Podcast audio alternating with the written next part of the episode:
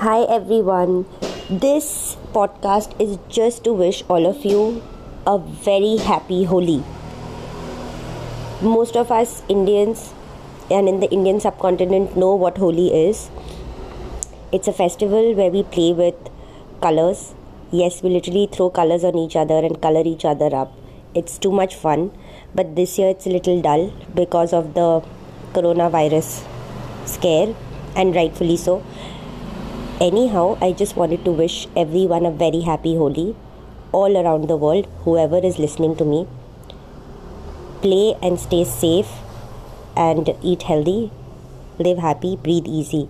Lots of love. I'll be back very soon with something else. Happy Holi!